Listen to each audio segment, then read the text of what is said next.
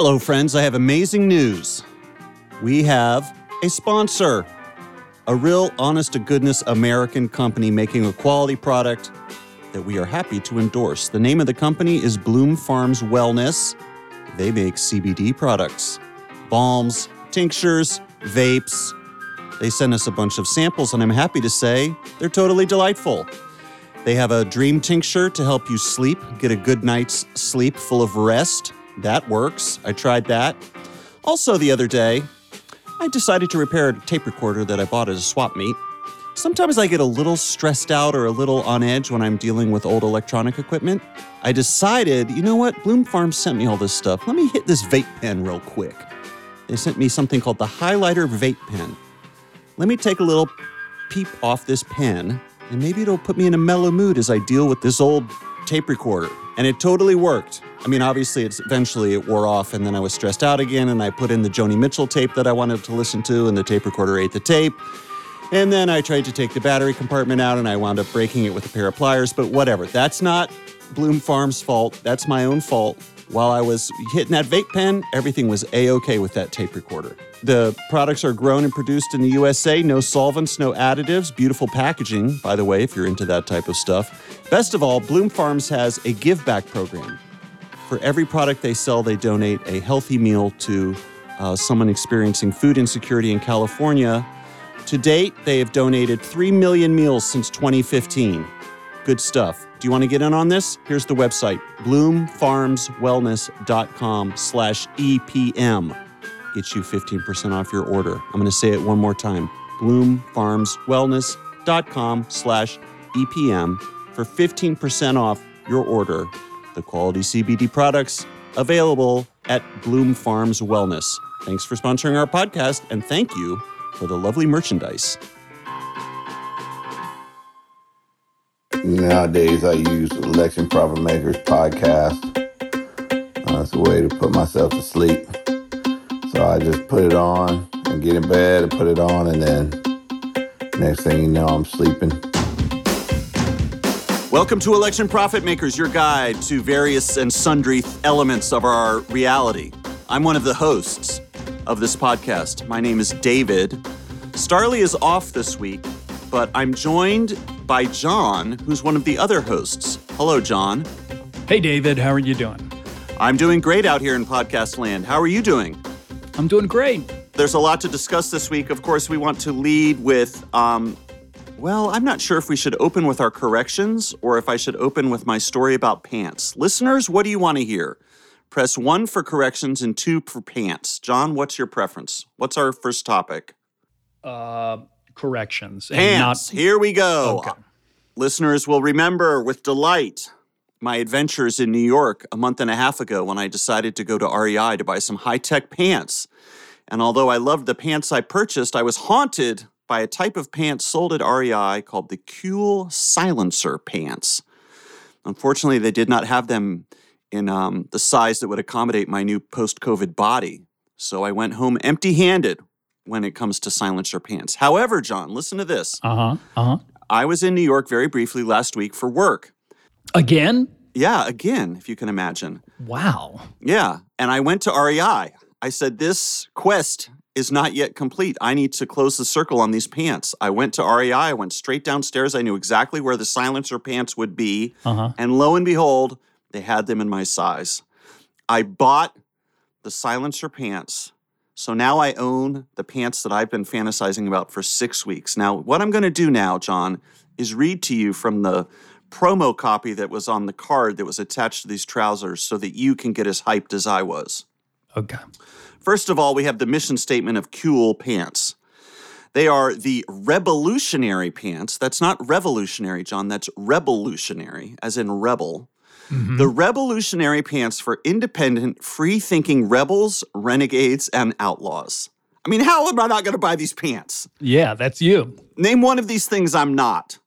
Independent, that it me, free thinking, mm-hmm. it me, rebel, it me, renegade, it me, outlaw, it me. These pants should be called the it me, the it me trousers. Now we move on to the silencer ad copy. Now remember, right. friends, This is the ad copy that got me captivated by these pants six weeks ago and led me back to the store to complete my mission. First of all, they do two things that are really tough right off the bat. The first is silencer is spelled S I L E N C R, no final E. They've compacted the word, they've made it a little tighter, a little stronger. Silencer, right? Mm-hmm. Second of all, they do they do the thing that anytime you see this in an advertisement, you know it's about to get hardcore, which is they do a fake def dictionary definition when they even put like a little parentheses and say noun or verb. Do you know what I'm talking about? Mm-hmm. Like achievement, noun, the process of drinking our fruit juice and becoming more better than ever. So they Yeah. did the same thing for silencer, but I think this is not an American company because this makes no sense. It says silencer. And of course, each syllable is is bracketed out like in a real dictionary. And then it says noun. And then it says complete absence of sound. Now, that's not technically correct. No, that's silence. Exactly. Silence is the complete absence of sound. Silencer, I would imagine, is a device that leads to a diminution of sound Yes. or one who silences another, right? right. And then they go on to list all the elements that these pants have performance soft shell, which is high abrasion to take on the elements, whatever that means. Ripstop fabric, which is mechanical stretch for durability. That means a lot to me. 3D articulated design follows the natural movement of your body. These pants are actually in 3D. Hmm. Unlike a lot of pants that you buy and you get them home and you're like, wait a minute, this is just a piece of paper with pants drawn on them. Right, right. These these actually go all the way around you. Yeah, you put your body inside these pants. You don't put Okay. your body behind these pants. You put them inside mm-hmm. the pants. And finally, and of course, this is the thing that I was always interested in the stealth cell phone pocket. Now, the other pants that I bought had also had stealth cell phone pocket. And the great thing about stealth cell phone pocket is it means no one can find your cell phone. So, which is great. But couple that with the actual silencer pants, no one no one will have any idea that I even own a phone because first of all, they won't hear me coming because my pants will silence my legs. Right. Second of all, I have a stealth cell phone pocket. So I put on the pants and I was so excited to put the cell phone into the stealth cell phone pocket. Now listen to this, everybody. The stealth cell phone pocket wasn't there. Right. John just snapped to attention. And I'm sure all of you did too. I'm sure I just caused 50 car accidents. The stealth cell phone pocket was not there. And I was like, is this pocket so stealthy that I actually can't find it? Right? right. I took a I took off the pants and gave them a long look, looking at every available pocket. Is there an invisible pocket here? Is there a stealth pocket here? Now it turns out that what I thought was the stealth cell phone pocket on my other pair of pants, which is a wonderful vertical zippered pocket, which makes you feel like a total astronaut because it's so high tech. That's actually not the stealth cell phone pocket. I had misidentified the stealth cell phone pocket on my other pair of pants, and it turns out the stealth cell phone pocket is a simple horizontal slit on the side of the thigh, and that's where you're supposed to put your cell phone. I had been putting my cell phone in the wrong pocket on my previous pair of pants. How interesting is that? For all the time I spent fantasizing and wishing about silencer pants and, and lurking on the REI website to see if they would finally have them in my size, and then the delight with which I purchased them last week, I actually think I prefer my other pair of pants because they're just more high tech. They have more t- pockets and they have this little thing down by the cuff where I can cinch the leg of the pants to close them off if I'm like In high water. yeah, if I'm in a swamp, you know. Like, remember the story that Mike Watt tells about when he was doing his first European tour with the Minutemen opening for Black Flag in the 80s? And there was one stop where he had really bad diarrhea right before they went on stage. And he was wearing long trousers. And so what he did was he just tied off the cuffs of his trousers so that he could have diarrhea all night while he was playing bass, but it wouldn't leak out onto the stage. Yeah. These, pa- these pants were probably designed by Mike Watt, yeah. Cool Thunder Broomers or something. Yeah. I come here today to review this pair of pants, the silencer pants. I'm going to give them three and a half out of five stars. But my previous pair of pants, whose name I unfortunately cannot remember, we'll call them the Marauders, I give mm-hmm. four and a half out of five stars. So there you have it. Kid Midas's pants report. John, we have some corrections. We got DMs, we got tweets, we got Discord comments, we got emails. Yeah, and I imagine everybody knows what this is. Yeah, let's It just get a- it over with. It was a big one, and it was one that I gotta admit that I sort of saw in real time, but I was I was blown away by your confidence because this was your actual friend. This is somebody that you knew, uh, somebody that you had interviewed directly. That I I just was like maybe I'm con- maybe I'm confused, and it was um, astronaut Chris Hadfield uh, that you referred to as a great American astronaut. And he is a great astronaut, but he is not an American. He's a Canadian. Right. And I should clarify, just in interest of full transparency, he is not my friend. He was a friendly person. I was delighted Okay. to talk to him, Right. to interview him, but he is not my friend. And I'm sure now he is more determined than ever not to be my friend because it's true. I said Chris Hadfield, the famous astronaut, was American. I just assumed because he was a famous astronaut, he had to be American, like Yuri Gagarin, right? It's like all famous astronauts are American. And Right. sure right. enough, Yuri. woo, Canada came for me with with. Can, this Canadians want to put my head on a pike, But I look, say, uh, just to do yeah. a well actually on you, the Canadians, they're Americans. Okay, what's going on here? I like this. Well, I mean, I'm you sure. know, I'm sure no one's getting upset about this. Go ahead. No, they're not U.S. citizens, but they are Americans, just as people from South America are Americans. Oh, a little technicality here for Kid Yeah. Midas to skate away with. Yeah. that's right. America right. is a, is a very broad place, and it is, does not necessarily mean the United States. I like this. So, Not pedantic at all. We love it. Yes. I, I rescind my correction. Chris Hadfield is American. mhm. Well, actually, there you go. Just kidding. I think he's Canadian because because apparently he wore a Toronto Maple Leafs jersey under his spacesuit, and also I saw a photo of him posing in front of the Canadian flag, and no one would bother photoshopping that. Come on, right? no. But it but it made me think about something, John. This is where my jingoism actually becomes a force for good. Mhm. Last week, you'll remember that the three of us, John Starlee and I, were lucky enough, we were blessed to be on uh, Sir Richard Branson's spaceship as he went up into space. We're recording this on Monday, but tomorrow, Tuesday, Jeff Bezos is also planning to go to space. What fun these two billionaires are having in space. Let's think for a moment about the high profile spacemen in our midst. Chris Hadfield, Canadian. Sir Richard Branson, British. Elon Musk, South African. It's only Jeff Bezos who is American. Hmm. That's only 25% of the famous spacemen who've captured our hearts and minds. I could be forgetting some spacemen and I could be forgetting some space women, but I can't think of any women or non men who are famous for space these days. It's only Jeff Bezos who is representing America. And we know he's a great patriot because he pays one of the highest marginal tax rates in human history and he loves giving back, right? Mm-hmm. He loves helping our country. So I am all in on Jeff Bezos because if so because if look, if space is going to be dominated by asshole billionaires, at least let it be an American asshole billionaire, Yeah, right? one of ours. One Yeah. of ours. One of us. One of us. Boy, that yeah, you're right. That's I mean, it's heavy shit, I mean, man. Yeah, we're in a new we're in a new era where the U.S. doesn't dominate everything. JFK would be so pissed right now if he was alive. Yeah, yeah, he would be. So we have to get all in on Jeff Bezos. I got an email from Elizabeth Warren, a senator in Massachusetts, just this morning about Jeff Bezos. Subject line Jeff Bezos. Listen to what Elizabeth Warren says. Tomorrow, Jeff Bezos, the wealthiest person in the world, will launch into space. Then she talks about Americans living from paycheck to paycheck and 43 million people being saddled with student loan debt. Blah, blah, blah, blah, blah. I don't care. I just want Americans in space. Then she says, David, our economy has worked better and better for the rich and powerful and worse and worse for everyone else. How did we get here? We got here in part because billionaires like Jeff Bezos and giant corporations like Amazon have spent years avoiding to pay blah, blah, blah, fair share in taxes, blah, blah, blah.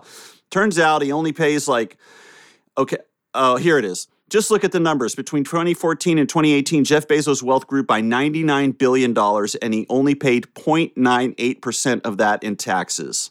The rest, the rest of America. That's true. Yeah, it's How true. can that be true? Because the system works. Yeah. The tax system is designed not for equity, not for upward mobility, but for Americans to get rich as fuck so they can go into space for 10 minutes at a time and finally know what it's like to pee in a bottle. and I'm 100% behind Jeff Bezos. Mr. Bezos, if you're listening, I hope you have a wonderful 10 minutes in outer space. I hope it changes your perspective.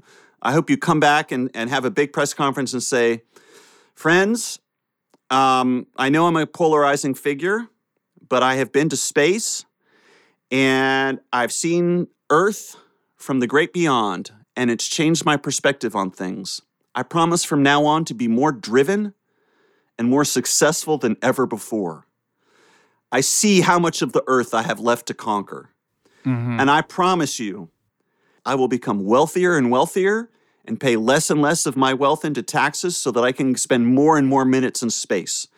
And if all goes well, by this time next year, I will spend not 10 minutes in space, but 11 minutes in space.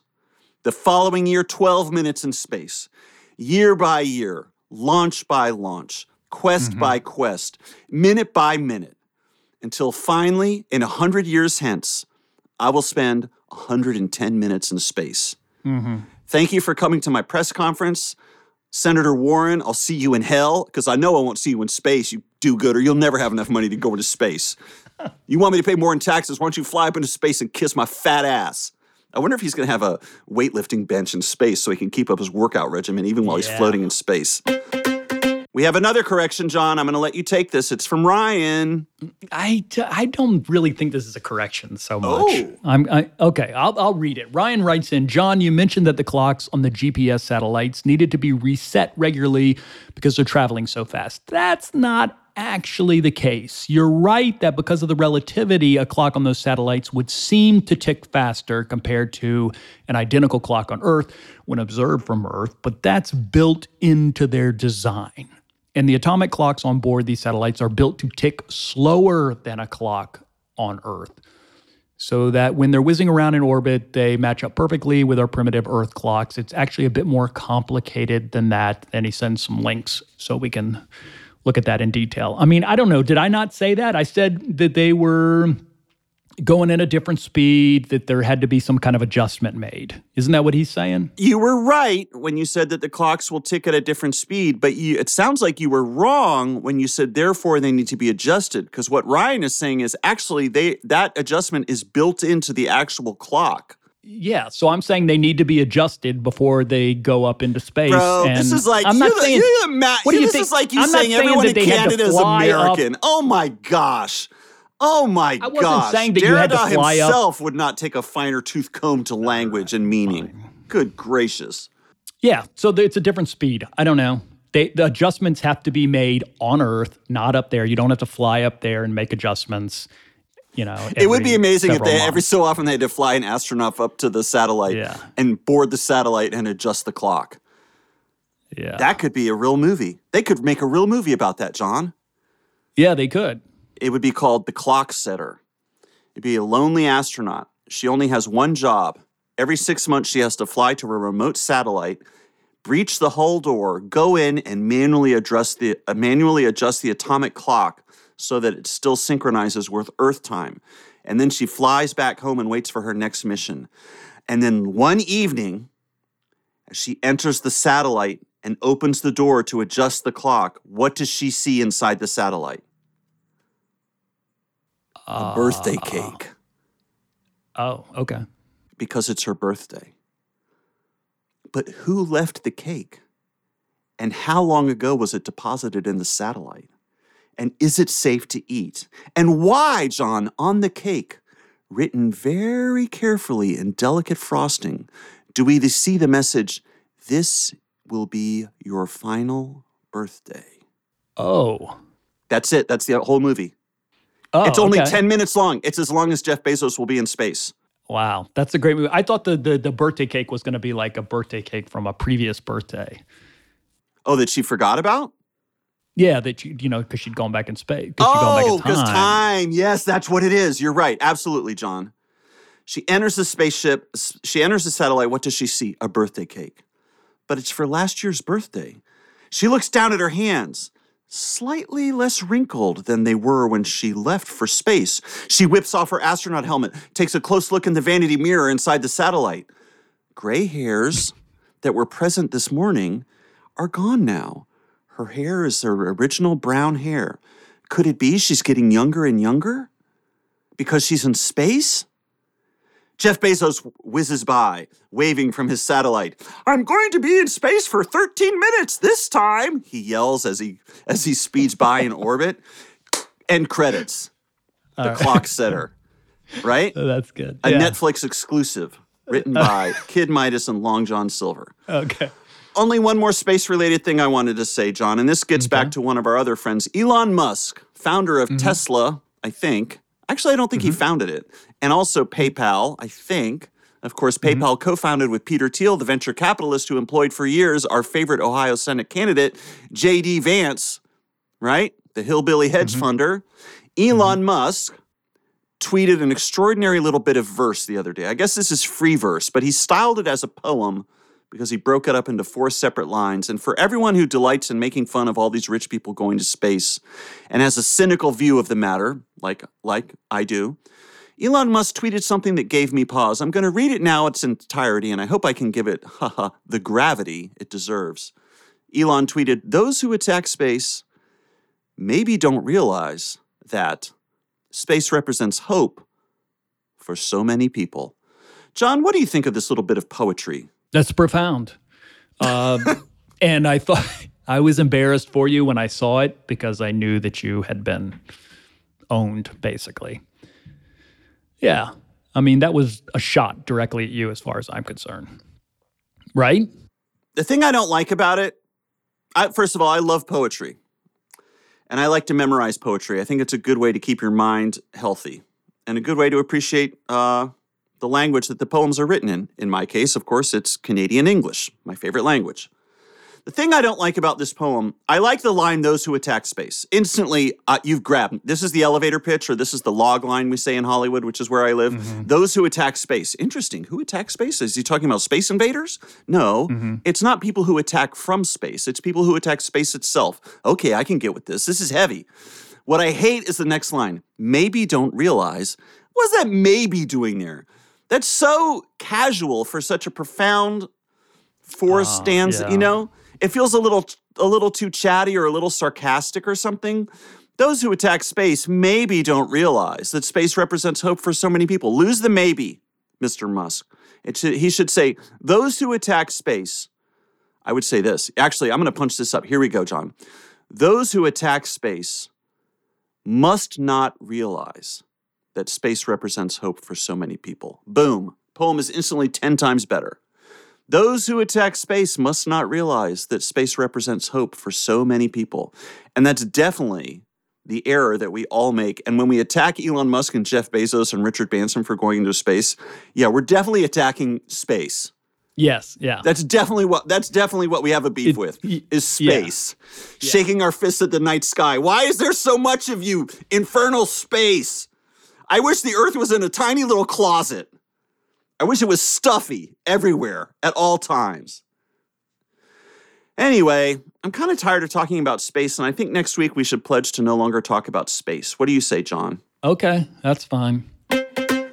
Let's talk about PredictIt. okay. Those who attack PredictIt maybe don't realize that PredictIt represents hope for so many people.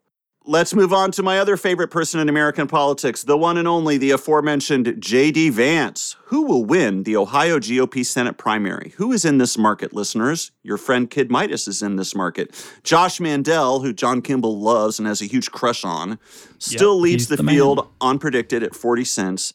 J.D. Vance, who I paid 29 cents a share for, is only up to 31 cents.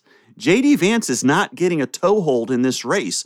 I want him to get a good old fashioned hard scrabble Appalachian foothold in this in this PredictIt market, but he's still trailing Josh Mandel. John, what do I do? Yeah, Mandel just keeps going up, up, up. You know, I was uh I was in the Appalachians. Wait, what? That's what we, that's what we call them in the South. It's not the Appalachian. Um, or actually, we call you know how you know how in North Carolina when we go to the coast, we call it the beach. Yeah, it is the beach. You know, we say we're going to the beach, and then Yeah. up in the Northeast, I think they say they're going to the shore, or maybe in Massachusetts, you would say the Cape.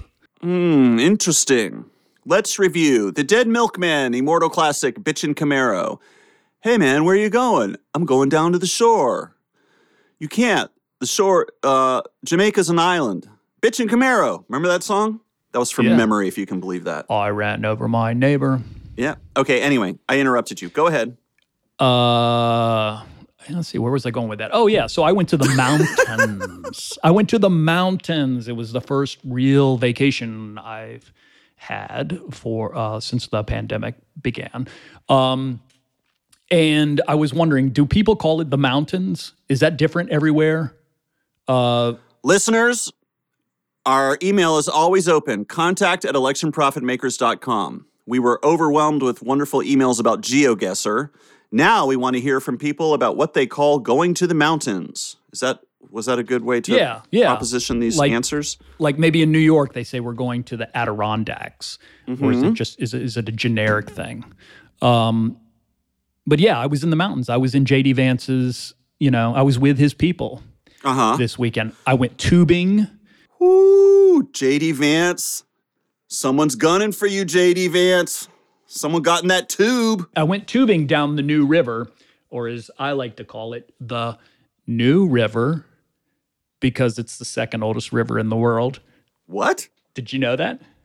I don't think rivers have ages, John. Yeah, they do. I don't know how they do it, but the uh, the New River is listed, depending on your your source, is is listed as the second or the third oldest river in the world. Bullshit. That makes no sense. Well, I don't know, man. How could an old river be in America? Oh yeah, that's a good point. Because America's the new world. Yeah, that's true. We have the That's freshest rivers, lakes, and bodies of water anywhere. What's the oldest river? The Nile? No, um, the New River is is is, is the third. It's 260 to 325 million years old. It's because the amount the Appalachian Mountains are really old. So you went tubing on the new river. Yeah, I went tubing down the New River. Amazing. Gets 'cause it's funnier and funnier every time you do Yep, it. yep, Yep. And uh, I thought of JD Vance while I was doing it. It was great. Okay, keep going. Okay, that's it. That's all I have. That's all I have. That's your Yeah. vacation report? I spent 20 times longer Um, talking about buying a fucking pair of pants, John. Let me hear about this vacation. Okay. Uh, I I do have some news on the skyscrapers on mountains front. Uh, there was there's there's a horrible horrible uh, 12 story building in Banner Elk, North Carolina, on top of Little Sugar Mountain, and it's a, a a resort that was built in 1981, and actually it changed mountaintop development in North Carolina. After it was built, people hated it so much they passed a law that said you can no longer build buildings over four stories high on ridge tops Really? uh, in the North Carolina Huh. mountains. Okay. Yeah. So, um, yeah, I, I'd forgotten about this, and it, it's up at about 5,000 feet. So it would actually rank very high on our skyscraper elevation uh, list. And what do you think of worked it on. Aesthetically? It's it- horrible. It's disgusting. It's ugly. It's uh, it's embarrassing. It it really is the type of thing that I, if I were to become a billionaire, I would buy it and destroy it. You know, it's just Oh. it's really, yeah, it's just awful. So you went tubing, you took a photo of an awful building on top of a mountain. Did you do anything especially authentic that JD Vance would feel intimidated by? Like, uh oh, this guy might be gunning for my brand. We went to the Mast General Store. Okay. You ever been there? Haven't the faintest idea what you're talking about. I don't know. It's like a general store. People buy candy there. Oh, America Heartland, Ron Howard. Yeah. Let's get Ron Howard on the line. He can make another dippy movie Yeah, of Glenn yeah. Close playing John Kimball, the role performance for the ages. That would be so intensive. It said starring Glenn Close as John Kimball.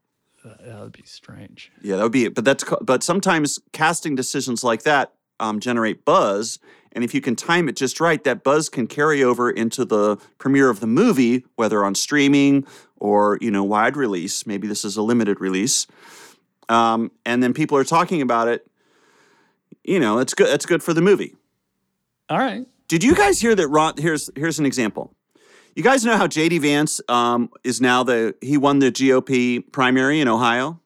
Uh, and he beat Josh Mandel, and he's going to run for Senate in Ohio. J.D. Vance, can you imagine? Yeah, the guy who wrote Hillbilly Elegy. Mm-hmm. Oh, yeah, I read that book. It helped me understand people who vote for Trump. Well, anyway, Ron Howard made a movie about him. It was called Hillbilly Elegy. Oh, right. Didn't that star Amy Adams and Glenn Close? Yeah, exactly. That's the one. And it was. Its reception by the intelligentsia was, shall we say, lukewarm. Rotten Tomatoes much? I'll pass on that tomato salad right? Okay. Anyway, Yeah. they say all that fun stuff. We're at a dinner party, Yeah. of course. They say, well, here, now check this out. Did you know they're making a sequel to Hillbilly Elegy? What? What? Yeah. It's called Hillbilly Elegy Part 2. And it stars Glenn Close. Oh, she's coming back to play Mamaw? No, no, get this. She's playing a guy named John Kimball who drove from the Piedmont in the Triassic Basin in the center of North Carolina to the mountains, Yeah. one of the oldest right. parts of North Carolina, and went to a general store and bought some candy and mm-hmm. reflected upon J.D. Vance himself. How long is the movie going to be? Six and a half hours. Holy shit! Yeah, it takes place in real time. He just drive with just drive with John in the car. Yeah. but it's Glenn Close playing John. So she's looking out the window saying, "Oh, I wonder what the elevation is here. Oh, this dew point is really kicking my ass this Yeah, morning. ex- that would what would happen exactly if they put a skyscraper on top of Mount Everest? All this type of Right. stuff. Six hours of her just riffing on demography, elevation, infrastructure, and Yeah, uh, going the over the, Dead Milkmen. subcontinental subcontinental divide. Going over the subcontinental divide. That's a huge moment in the movie. It is a big moment. You come over and you're like, okay, now we're in the the the Mississippi, uh, you know, Gulf of Mexico watershed. It's a- Incredible. you know, you're in a different area. That's when the movie switches into 3D, right? Ah, And the second half of the movie is all in 3D. Anyway, they're making that movie. Can you imagine? Oh, what an interesting fact I didn't know. This dinner party is, is truly wonderful. What are you eating there? I'm eating cream cheese and asparagus. What are you eating? I'm eating nectarines. Can't you see that happening? Yes. Oh my God. Okay, so what else happened on your trip to Appalachia? Give me some something that helped you understand JD Vance. I want some intel about this PredictIt market. Should I stay or should I sell? Uh, let's see. Um, Tweetsie Railroad. You ever you ever been? Have I ever been to Tweetsie Railroad? I mean, it had a huge impact on us as kids because I think they had TV commercials for it. There's a great time for the whole family at Tweetsie Railroad. There's happiness and more fun than ever traveling through the good old days at Tweetsie Railroad. Tweetsie Railroad is a, an amusement park in, in Western North Carolina uh, where they have a um, one of these old trains from like the late 1800s that they um, refurbished, and you can ride on it. And then they have a I mean, it used to be really politically incorrect. It was the cowboys and the Indians fighting one another, uh, and, and now it's a little more PC. Who are the Cowboys fighting now that it's PC? No, no, no. It's just the Cowboys and the Indians are sort of fighting uh, alongside each other. Oh, who are they fighting? Space Invaders? Yeah, I, I don't know. Maybe other groups. Um, I'm not sure. All right. But it used to be they were fighting one another. Right. And everyone would root for the Cowboys, of course. Sure, of course. Cowboys represent goodness, light, fairness, opportunity, and justice. Right. So Tweetsie Railroad was developed, I think, in the 1950s or so, and it just it rep- represented a lot of um, capitalistic or just epic economic development for Western North Carolina, and brought a lot of money into the area, and that's probably was good for the locals, and maybe JD Vance would uh, be a fan of that. I was trying. I was doing anything I could to. No, it was great. No, that was great. That was a great. That was a great tie-in. There, there, That was amazing. there's a. I can't remember the man's name who developed it, but but there's a highway actually when you come into um, Beach Mountain, which is where I was, that's named after him. Okay.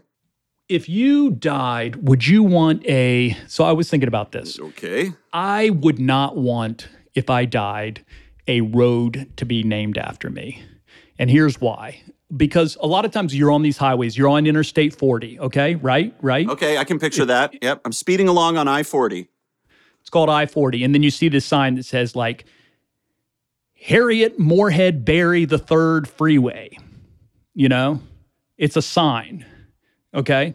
Okay. And then, so like this stretch of I 40 is called the Harriet Morehead Berry the Third Freeway, but nobody calls it that. You know what I mean? It's not called that on on the map. It's just called that because of that sign. Would you rather? But in the second that sign comes down, here's my point: is that Okay, like yep. you put that sign up, that's very cool, that's great.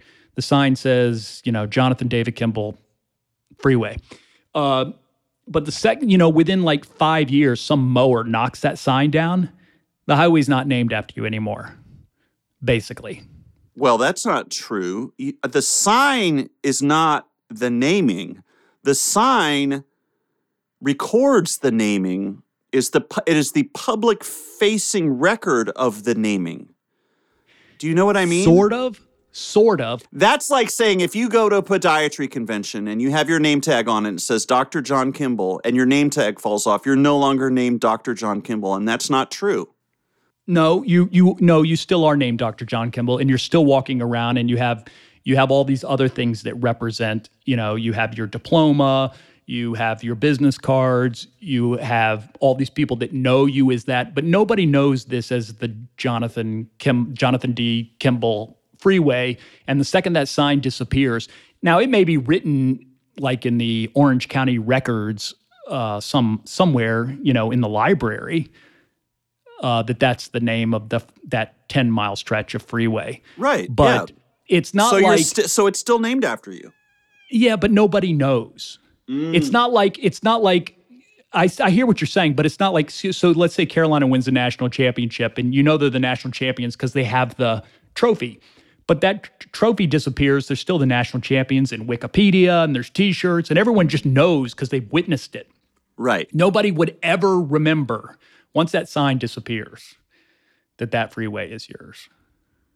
Well, I would remember, and my family would remember, and I would make damn sure everyone listening to this podcast would remember. Okay. All right. Well, I'd prefer to like be a town name. Oh, you know, okay. You'd rather have a town named after you than a little stretch of freeway. Yeah, because because then if the sign disappears, you know, if the sign "Welcome to Chapel Hill" or Carver or whatever disappears, you still every thing that comes to this town has to be addressed to that town. the envelopes would tell the tale.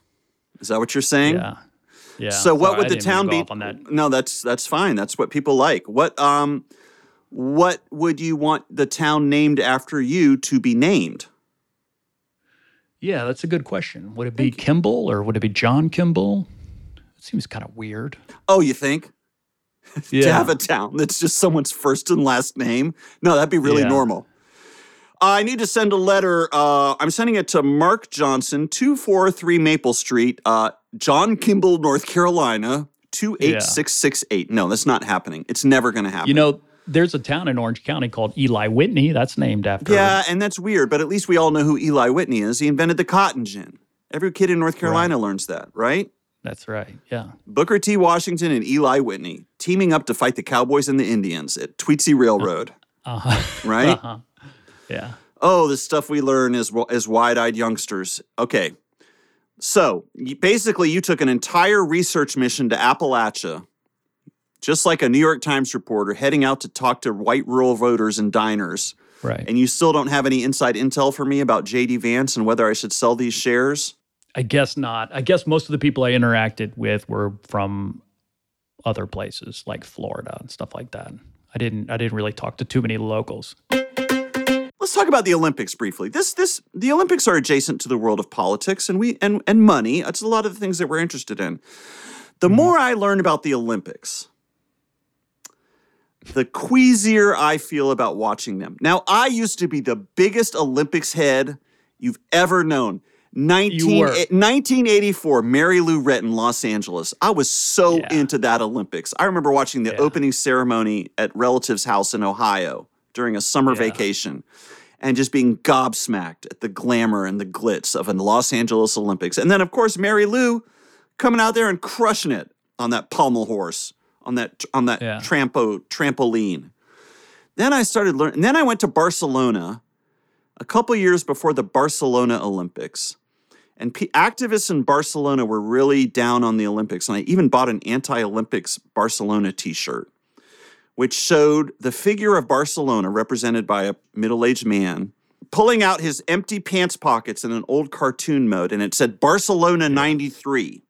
And the message, of course, was once the Olympics leave, we're fucked because we spent all this money on the Olympics. And what do we have to show for it? This big ass empty stadium. What are we going to do with this stadium? Yeah, watch it fall apart. Put all our Miró paintings in there? No one gives a shit. Right. And then and then I met these people here in Los Angeles who were anti-LA Olympics because they always just displace all the homeless people to build stadiums and stuff and spend all this money. It's a huge boondoggle. I think the IOC, the International Olympic Committee, might be mm-hmm. tainted with the with Might? the, mi- with the odor of corruption.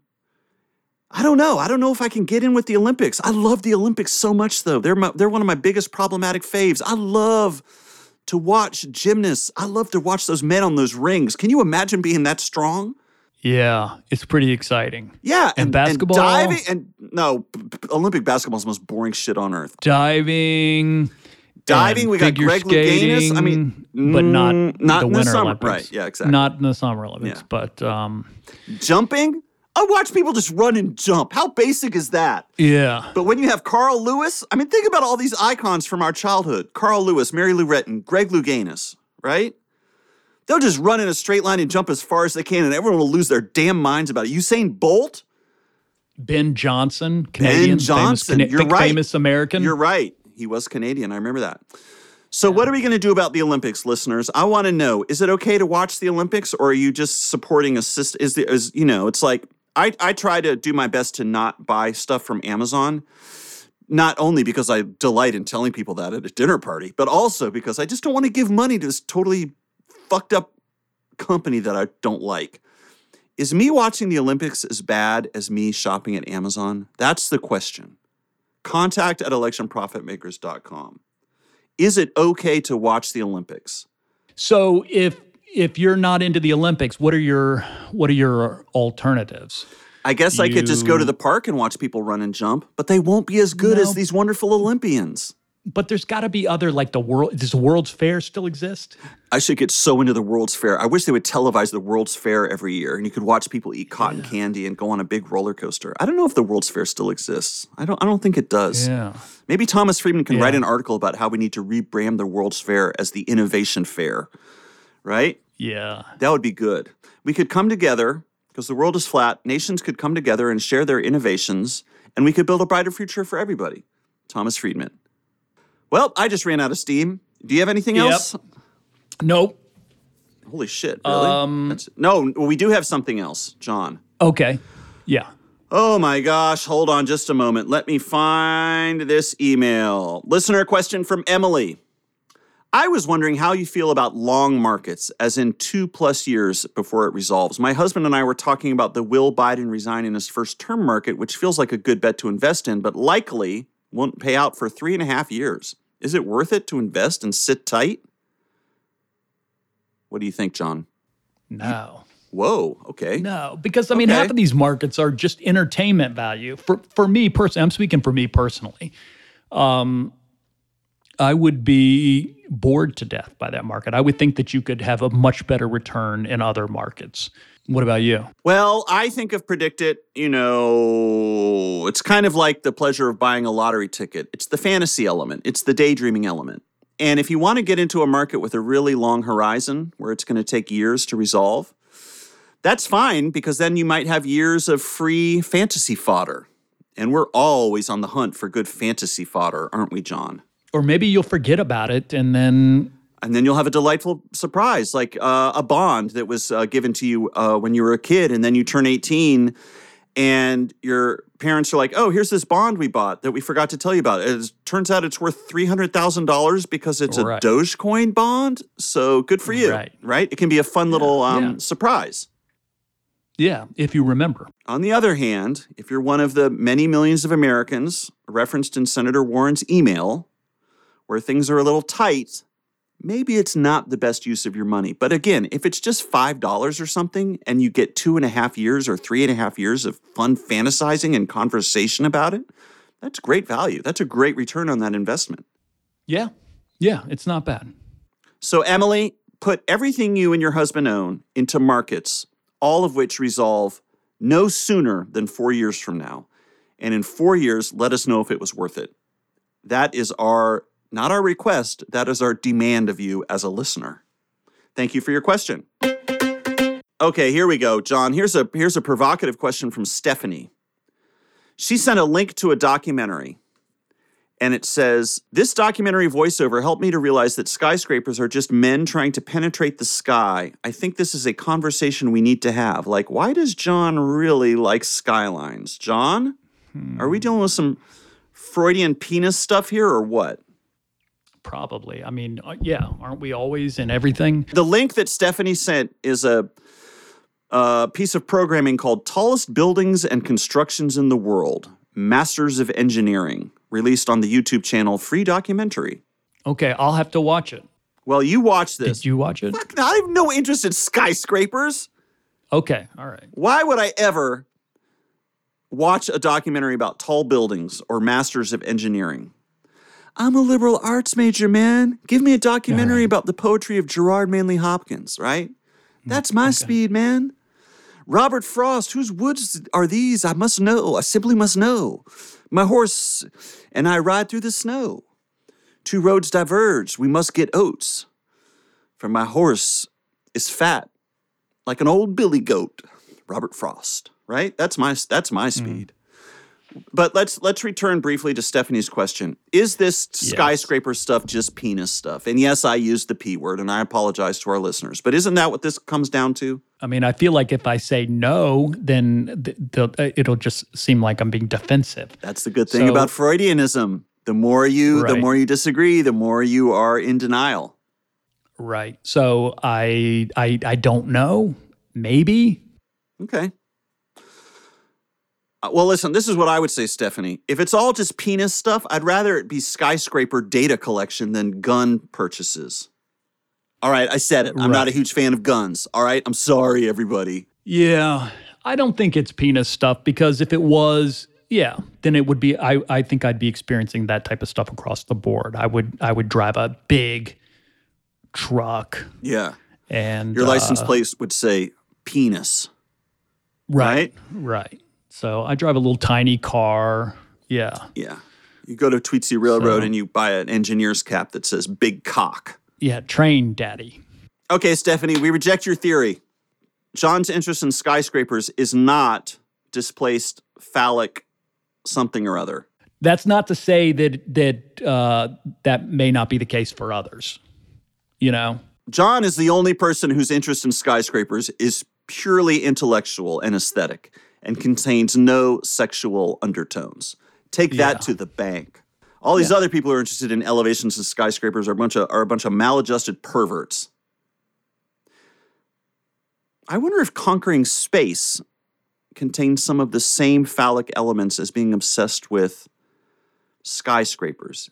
You know, it's all about right piercing, pen, pen, penetrating the horizon, a great show of strength, a great show of if not aggression, then, uh, then prowess, right? There's something deeply unsettling about all human achievement when you really think about it. Election Profit Makers is a Radio Point production with executive producers Alex Bach, Rich Corson, and Daniel Powell, with help from Houston Snyder and Kat. You can support us on Patreon at patreon.com slash election profit makers. You'll get links um, or you'll get access to our monthly movie club episodes. Send your election prediction questions and skyline questions and answers to the questions we've asked you. You can send those all to contact at electionprofitmakers.com. If you want to try predictit.org, you want to get in on this JD Vance market and join me, go to the website predictit.org slash promo slash EPM20. You'll receive up to $20 in matching funds. And of course, as ever, we ask that you rate and review us on iTunes and Stitcher and all manner of um, podcast rating and reviewing apps. Uh, turns out those reviews really help people find the show, and we would love to have more listeners. Um, not that we don't appreciate the listeners we have, we think the world of all of you, but we'd also like to have more listeners. We want to build this empire so that we too can go to space for 10 minutes and maybe go pee pee or BM in some kind of weird tube. And that'll change our perspective about everything. Right, John? Right, right. Don't we want to go pee pee or BM in a weird tube in space? Yes. You go yes. get him, in Jeff space. Bezos. You go get him in space. Uh, that's it for this week. We'll talk to you later. Goodbye. Yeah, bye.